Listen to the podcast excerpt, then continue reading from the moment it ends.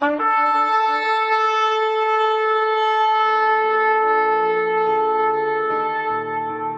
拜是本分，敬拜是机会，敬拜是恩典，敬拜是与神共享天伦。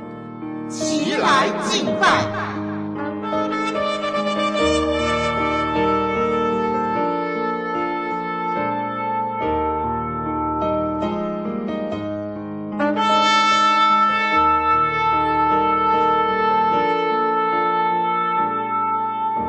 要称谢耶和华，求告他的名，在万民中传扬他的作为，要向他唱诗歌颂，谈论他一切奇妙的作为，要以他的圣名夸耀。寻求耶和华的人心中应当欢喜。让我们齐声歌唱，敬拜永生上帝。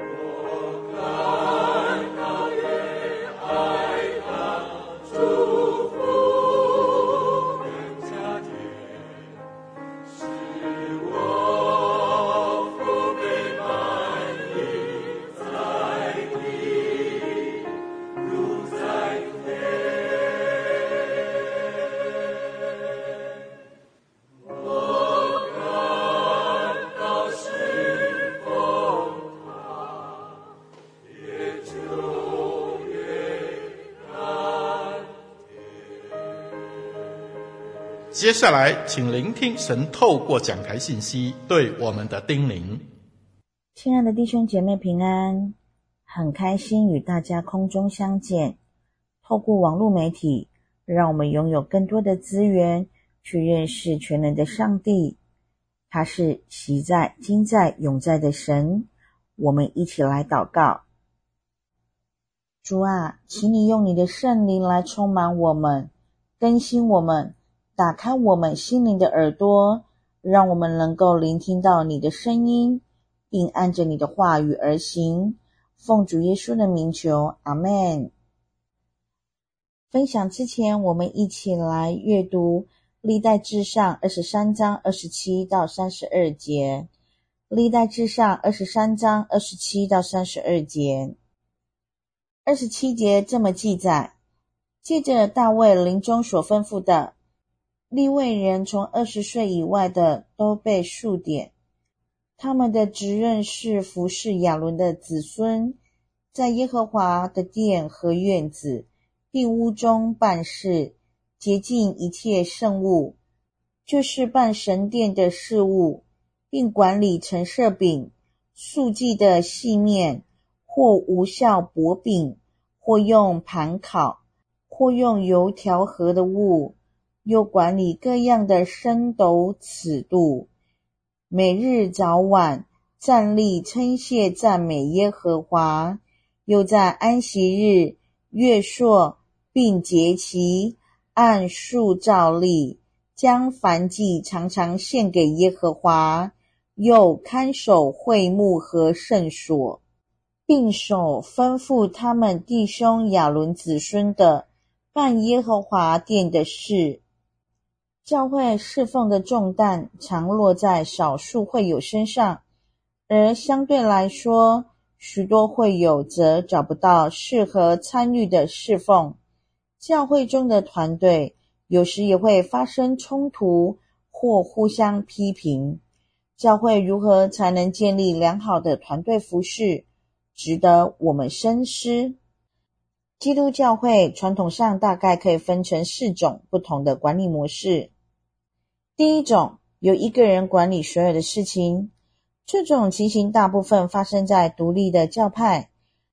这位领导者独立指挥教会的一切事务，由他决定所有的施工，单独设立目标，就像是一个老板的心态。这种形态的教会会发生的问题是，教会的领导者若是本身在灵性上发生了困境，信徒也会因为领导者的关系，同样陷入属灵的困境当中，最后导致领导者的失望而离开教会。第二种，所有的信徒共同管理的方式，这种教会可称为会友组成的社会团体。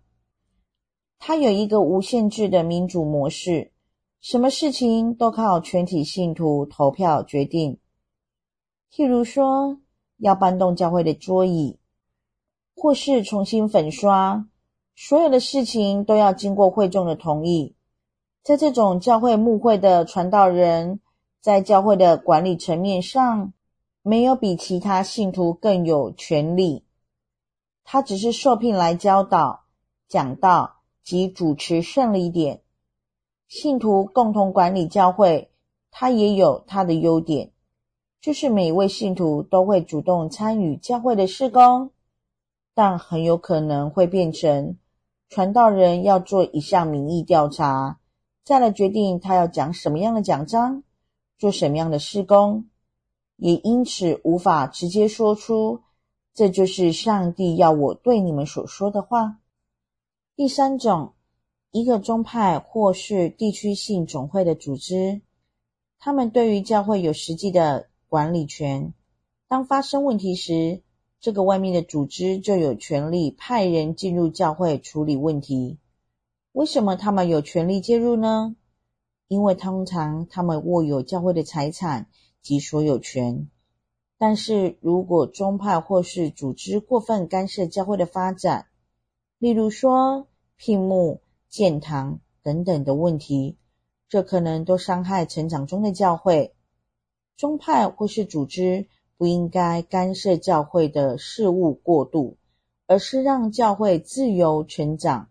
若是真的发生问题时，再提供适当的协助就可以。第四种，牧师和教会的长老有同样的地位来管理与牧养教会，他们聚集在一起成为一个团队，服侍上帝及教会众弟兄姐妹。这种的管理方式。可以称为团队服事。教会里面的服事团队只有一个目标，就是要帮助人更认识上帝，接受耶稣基督的救恩。回到今天我们所看到的圣经，是从历代志上二十三章到二十七章。不过因为时间的关系，我们只读了二十三章的二十七到三十二节这一段。在二十三到二十七章这么长的内容。是大卫临终以前的一项安排。他为将来所罗门要建造圣殿做了团队服饰的安排。虽然在圣经中的记录大部分是立位支派的家谱，但我们在这一份详细的家谱中，可以看到大卫所安排未来的圣殿服饰团队。让我们学习团队服饰的一些原则，透过今天的经文分享，让这些原则也成为今天教会要建立团队服事的基本原则。第一，各尽其职的服事。我们大略的把历代志上二十三章到二十七章看过一次的话，就会发现，在一大堆的名字当中，有不少具体的工作内容。光在二十三章的二十七节到三十二节里，就举出利未人在圣殿里的服事工作，包括清洁、管理供物、管理器具、管理原料、管理升斗尺度、轮班唱诗歌的、献祭的、看守警卫的。在二十三章第三节告诉我们。大卫所安排的这一个服事团队有三万八千人，这么多的人是按照工作的内容、时间、地点安排他们个别的职务。有些工作是由一小群特殊身份的人担任，有些工作是分配一大群的人轮班负责的。虽然我们在这五章圣经中没有办法看到一份。三万八千人的详细工作分配表，但可以知道，在圣殿里服侍的团队是各尽其职的服侍。以色列人一共有十二个支派，其中的立位支派被分别出来，专门负责和圣殿有关的工作。如果按照人口的比例来看，在当时估计整个以色列。大约有三百到四百万人，三万八千这个数目不能算太多，但他们的工作是帮助其他所有人到上帝面前敬拜的。这三万八千人透过分工轮值，照顾所有以色列人属灵的需要。今天在教会里面分出一部分的人负责服事，然后其他人被分出来服事。事实上，就是在教会所扮演的角色是立位之派。教会中的每一个人都应当有专职的服事。在旧约时代，上帝在以色列人中运用立位支派帮助以色列人敬拜他。今天这个新约时代，上帝要用教会帮助教会以外的人认识真理，用教会帮助人来亲近神。一个能够发挥功能的教会，必定是团队服饰的教会。每一个已经是教会一份子的弟兄姐妹，应当有一份服事的责任。在新约圣经中有四卷谈到服事教会的恩赐，这些恩赐至少有十八种，从行神迹、讲道、教导等类的恩赐，到帮助。怜悯、施舍、信心等，足够让教会中每一个人来服事了。每一年，教会总是透过一些节庆与社区或邻舍建立一些关系，进而传福音。例如复活节、母亲节、父亲节、圣诞节等等。教会对外做开放式的活动与邀请，不外乎就是要建立关系。与传福音，因为教会的使命就是要帮助还没有认识主的人，从抗拒转变为接受。教会是一个整体服事的团队，我们在一个教会中彼此扶持、彼此服侍，可以让我们彼此得到成长，然后用我们自己更成熟的信心表现，去为福音做见证。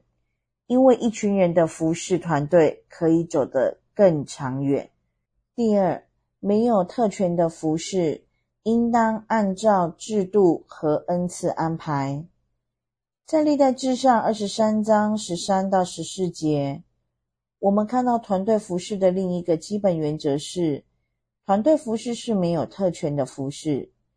这两节经文说，暗兰的儿子是亚伦、摩西，亚伦和他的子孙分出来，分别至圣的物，在耶和华面前烧香，侍奉他，奉他的名祝福，直到永远。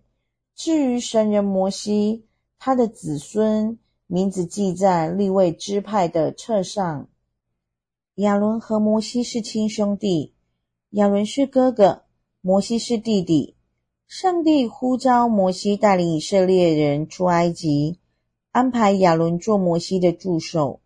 后来拣选亚伦的子孙担任祭司，而摩西和子孙跟其他立位支派的人一样，被安排去负责其他的服饰。按照人的习惯做法，摩西在地位上应该是比亚伦高的。如果要担任直接亲近神的祭司工作，应该是由摩西的子孙来担任才对。怎么安排也不会让亚伦的子孙当祭司。大卫的时代距离摩西的时代差不多有五百年。亚伦的子孙当祭司是上帝的安排。大卫尊重上帝的安排，没有用人的方法。让摩西的子孙有特权。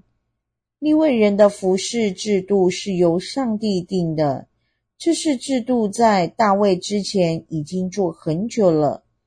大卫为了将来圣殿的团队服事，保持没有特权的服事。在任何的组织当中，最大的杀伤力就是特权的介入，连教会也有可能因为特权的因素。伤害了团队的服事。我在儿少服事的过程中，不难发现，教会的重大节庆总是会安排特定的一些大哥哥、大姐姐上台服侍，即使他们平时没有稳定的参与聚会，或是没有稳定的团契生活，只因为他们是某某某的孩子，甚至也经历过长老的孙子。干预指挥选举等等。倘若教会常常因为特权来服侍，将会造成教会的伤害。最后一个，我们今天看的团队服饰原则是不倚老卖老的服饰。在二十六章十二到十三节这么说：这些人都是守门的班长，与他们的弟兄一同住在耶和华殿里，按班公职。他们无论大小，都按着宗族撤迁分守各门。二十六章一到十九节是有关圣殿警卫的安排。大卫很有智慧地制定一个避免倚老卖老的原则，不管大小，都按着宗族抽签分配工作。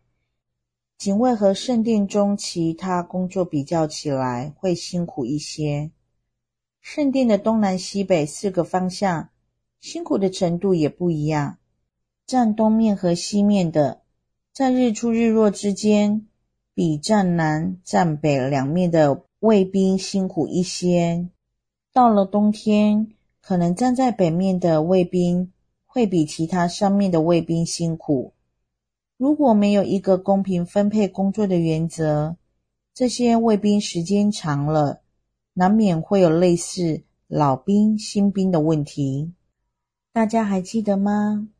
耶稣和门徒一起吃最后一顿晚餐的时候，门徒之间起了争执，他们在比谁比较大。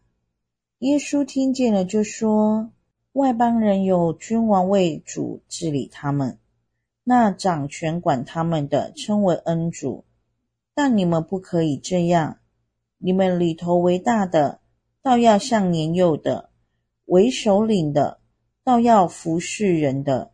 是谁为大？是坐席的呢？是服侍人的呢？不是坐席的大吗？然而我在你们中间，如同服侍人的人。耶稣给的服侍原则是：越是资深的，越要去服侍别人。一个团队中难免有资深之前的差别。基督徒在教会服侍也是一样，有的人已经很有经验了，有的人服侍的经验不多。那些有经验的人，不可以不帮助经验少的童工。愿神帮助我们的教会，能够成为一个真正有团队服事的教会。我相信上帝会给我们知识，让我们知道如何在团队中扮演角色，应负起应该负的责任。这样的信心与热心也会感染给其他的会友，并且得到会友的支持与鼓励。一个团队必须在任何时候都有开放的空间交谈，这是非常重要的提醒。在教会当中，每个礼拜都会有敬拜赞美的团队服事。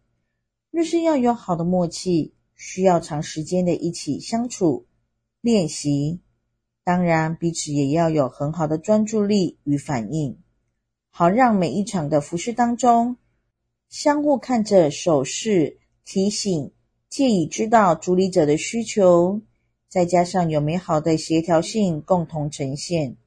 它有可能是一个点头、举手的动作，或是及时的提词，这都是可以让自己的团队知道他下一个动作是什么。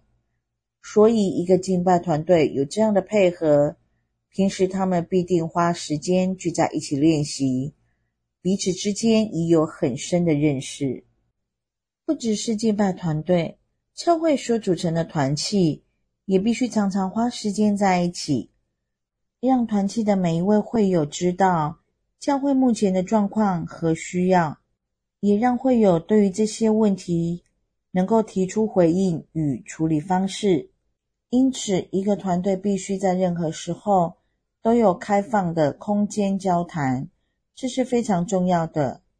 就是通过沟通协调，达到团队一致的看法。倘若一个团队彼此之间欠缺深入的沟通，必然无法产生功效。另一个提醒，在团队服事当中，职务并不是代表价值，职务的高低并不是代表你个人地位的高低。在上帝的计划里，人要为你安排最适合的角色。也就是他特别为你设计的扮演角色，要带给你一生最大的喜乐。一个好的助攻球员和一个时常灌篮得分的球员都同等重要，他们都可以带给观众满足感。在团队服饰中，所有人应该是共同去分担责任，并且相信所委托他的责任和权利，因为当领导者。真正充分授权时，必然得到许多的帮助与回馈。我亲爱的弟兄姐妹们，有时候我们会认为自己什么恩赐都没有，在教会中找不到可以服侍的地方。但是上帝并没有要我们停止服侍，乃是要我们成为传福音的器具。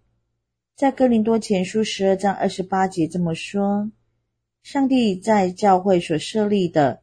第一是使徒，第二是先知，第三是教师，其次是行异能的，再次是得恩赐医病的，帮助人的，治理事的，说方言的。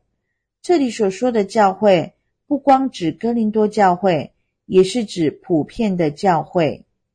使徒保罗在这里虽然将职分与恩赐做一个分别。但主要传达，在教会里有各种不同恩赐的人和职分要互相配合。事实上，属灵的职分都是上帝给予我们的恩赐。只要愿意成为上帝的奴仆，就可以发现自己的恩赐，然后照着圣灵的安排加入教会的服事团队。我们不用害怕服事的经验不够，我们不用觉得自己的年纪还小。我们每一个人都有头脑、有智慧，可以思想；有嘴巴，可以讲道、教导、演讲、教育、领导、指挥、唱歌、私会、说合宜的话；有耳朵，多听、多学习，分辨是非对错；有眼睛，多看多学习，有双手做事务性的工作，打电脑、扶持人、打扫、采买、指挥、弹奏乐器，有脚走路、跳舞。所以，只要愿意为主所用，每一个人都可以加入教会的团队服事，去服事上帝，服事人。最后，我们一起来看《哥林多前书》十二章三十一节。这一节经文告诉我们：你们要切切的求那更大的恩赐。我现今把最妙的道指示你们。这里说，使徒保罗既然把大小的恩赐指明给信徒看见，就劝勉他们要切切的求那更大的恩赐。然而，我们也要知道，恩赐固然重要，但必须遵循一条道路，那就是爱，也就是在教会当中建立的一个爱的团队服事。最后，给彼此的勉励：我们不是等待一个完全的团队才愿意加入服事，我们不是在寻找一间完美的教会才愿意进入聚会。而是愿意委身教会，加入团队侍奉，盼望借此将上帝给予我们的恩赐，用爱互相扶持、互相鼓励、互相安慰、互相体贴、互相接纳、互相原谅，使我们教会真正去荣显上帝之名，使我们成为上帝忠心的仆人，使我们的服事只有快乐而没有伤害。只为了上帝，而不为自己的私欲。恳求上帝帮助我们的教会继续做光做盐，对社区有帮助，对社会有贡献。我们最后一起来祷告：亲爱的主耶稣，请你保守我们走在你的完美旨意当中，请帮助我们调整脚步，能行在你为我们预备的道路上。恳求圣灵。时刻提醒我们委身教会，加入团队侍奉，成为上帝中心的仆人，让我们越服侍越甘甜，帮助我们教会继续做光做盐，对社区有帮助，对社会有贡献。这样的祷告祈求，都是奉靠主耶稣基督的圣名求的，阿门。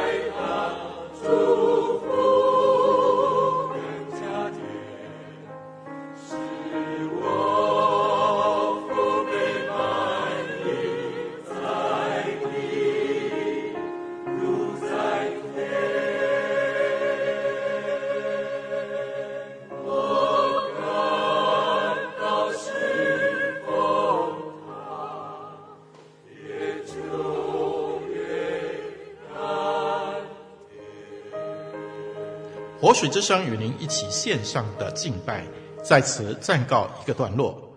我们将在每个星期天与你一同敬拜神，欢迎锁定我们的网址。上帝祝福你。